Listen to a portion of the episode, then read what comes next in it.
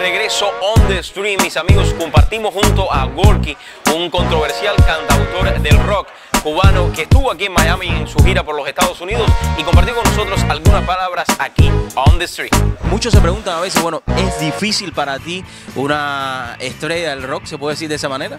Una estrella apagada, una, una estrella encendida, ¿no?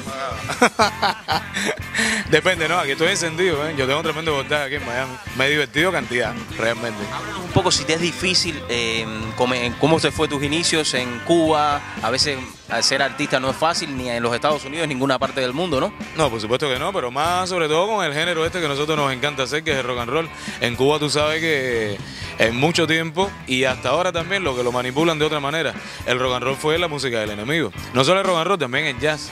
Y ya te digo, todos esos problemas marcaron eh, parte de muchas de las cosas que estamos haciendo ahora con el tema de porno para Ricardo, ¿viste?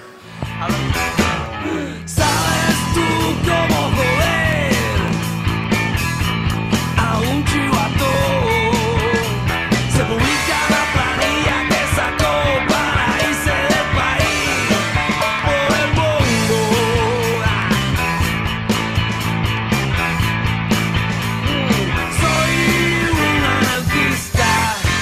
poco de porno para Ricardo. ¿Cómo surge este grupo? ¿Cómo surge esta idea? Eh, porno para Ricardo es el mejor piquete del mundo, ¿entiendes? De todos los tiempos. Y es... el problema este... Lo dices tú, lo dices tú. No, claro, lo digo yo, ¿entiendes? Tú, tú también estás de acuerdo conmigo. No, completamente. Ricardo es el mejor piquete del mundo de todos los tiempos, ¿entiendes? A partir de ahí nos vamos a entender, si no, no nos vamos a entender en Es este igual que decir que On the Street es el mejor programa y el que más rating tiene aquí en los Estados Unidos. Aunque yo esa parte la dudo un poco, pero sí Porno para Ricardo estoy seguro, ¿entiendes? Para Ricardo surge a, a- final de- del año noven- de 98. Eh, forma parte de una etapa del punk cubano, yo creo que fue yo creo que uno de los últimos piquetes del, del punk cubano de- desde su inicio. El, el primer, el primer piquete punk, bueno, aquí está aquí el director, eh, el Gil, mi gran amigo Gil, el que hizo el primer piquete punk cubano que se llama Rotura. Y bueno, nosotros fuimos, en esa etapa fuimos nosotros el último piquete que surgió en esa época de los, de los 90, ¿entiendes? Fue un grupo que siempre se, la primera propuesta que, que- que- tuvo desde el principio y que mantiene es divertirse, ¿me? divertirse. Y lo que pasa es que divertirse eh, con Castro cuesta un precio enorme, ¿entendés? Es, es el carajo. Hemos tenido que hacer muchas cosas, pero bueno, ahí estamos con mucho optimismo y mucha constancia. Eso es una fórmula que para nosotros nunca nos ha fallado. Estabas hablando de ese, de ese precio que tienen que pagar para divertirse, ¿no? ¿Cuántas veces has estado preso? Ah, ya no sé, no me vas a contar eso aquí delante de la cámara, no, vamos, no va a acabar el tiempo aquí nosotros. Miren, una pila de calabozo, una pila, ya, bueno, dos veces, oficialmente dos veces eh, con sentencias, ¿viste? Y detenidos ya no sé ni cuántas veces, y secuestrados otras más, ¿entiendes? Porque... El simple hecho de cantar, de hacer lo que les gusta hacer. hecho, miren, de andar con el pelo largo en la calle. Ese es uno de los primeros hechos que por ser rockero a mí me llevaron a, a- a una celda. Eh, y, y la- y la- y el- y lo otro es por, por expresar, por decir lo que tú piensas, por decir lo que tú crees, ¿entendiste? En Cuba es así. Porno para Ricardo. ¿De dónde salió ese nombre? ¿Por qué le usaron ese nombre? Ya, Aquí, aquí en Miami yo siempre digo que es lo contrario a patria o muerte. De patria es conglomerado, es colectivo. Eh, Ricardo es un individuo, es una persona. ¿Entiendes? Que por ser ese nombre puede ser cualquiera, ¿viste? Cualquiera puede ser Ricardo. Y porno es para mí diversión, creatividad, energía positiva. ¿Tienes familia? Eh, tengo una niña, man. Tengo una niña de 16 años, se llama Gabriela Águila. Súper orgulloso estoy de ella.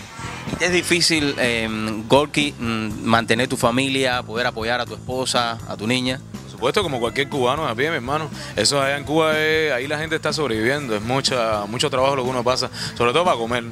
Qué terrible, ¿no? Y para y pa vivir, para vivir dignamente, men, como un ser humano ahí dentro de Cuba es muy difícil, ¿entiendes? Ya las cosas están cambiando en Cuba, te lo digo, ¿verdad? Que desde qué tiempo, hace rato que tú no vas a Cuba. Hace 10 años. Hace 10 años, bueno, te has perdido una buena parte. Y entonces, ahora mismo hay una, una juventud que está muy, está muy resentida.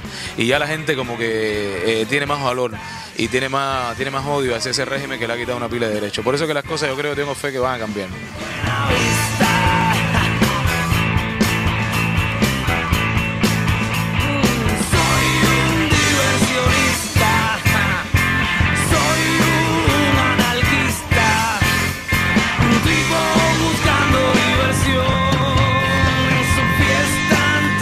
Porno para Ricardo. ¿Qué hay en el futuro con este grupo, contigo? ¿Cuáles son las expectativas que vienen a los próximos meses?